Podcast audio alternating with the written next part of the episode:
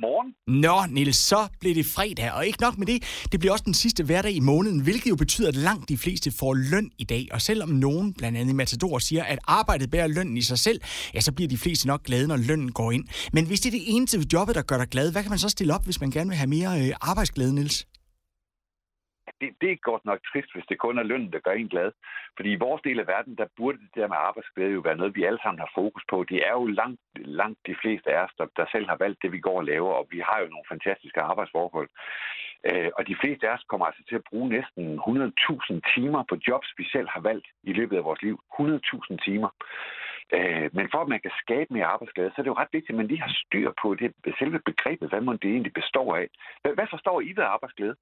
Jeg tænker, jeg tænker, jeg vil gerne lave noget, der gør mig rigtig, rigtig godt tilpas indeni, som for eksempel det, jeg får lov til at lave nu. Og så er det selvfølgelig også meget at sige, at jeg har folk omkring mig, jeg godt kan, kan lide, mens jeg laver det.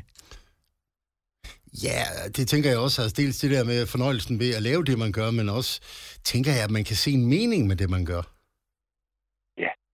Lige præcis. Og I har fuldstændig ret. Jeg tager rundt og holder en del foredrag netop om det der med, med arbejdsglæde, så det er lidt min hjemmebane. Og jeg plejer altid at tage udgangspunkt i tre ting. Det første, det er nemlig, at det giver mening, det man laver.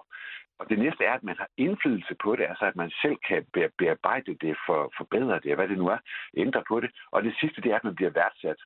Øh, og det fantastiske er, at det er tre ting, man selv kan påvirke. Og der har jeg altså tre små tips til, hvordan man kan prikke til det, hvis man vil. For det første, det der med, hvis det ikke øh, giver mening, det man laver, så skal man få det til at give mening. Man skal prøve at være nysgerrig på, hvad er effekten af det, jeg egentlig øh, sidder her og laver, eller står her og laver, og hvem er det, der får glæde af det bagefter. For når man får øje på det, så vil man helt sikkert føle sig bedre tilpas. Og så er det det med indflydelsen. Den kommer jo ikke mm. af sig selv. Øh, og, og selvom man føler, at man måske bare er en lille brik i et stort puslespil, så er man jo altid velkommen til at bidrage med gode idéer, komme med alternative forslag og optimere på tingene. Det vil både chefer og andre kollegaer jo sætte stor pris på. Og der vil man altså opleve, at man bliver både glad og stolt, hver gang man gør det, og det bliver bemærket. Og så er der den sidste ting, det der med at blive værdsat.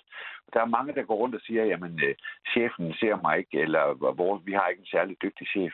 Og der plejer jeg altid at sige, jamen, byt bare med chefen. Øh, det er jo, vi er jo mange flere ansatte, så hvis vi nu kan gøre det selv, så, så virker det meget stærkere.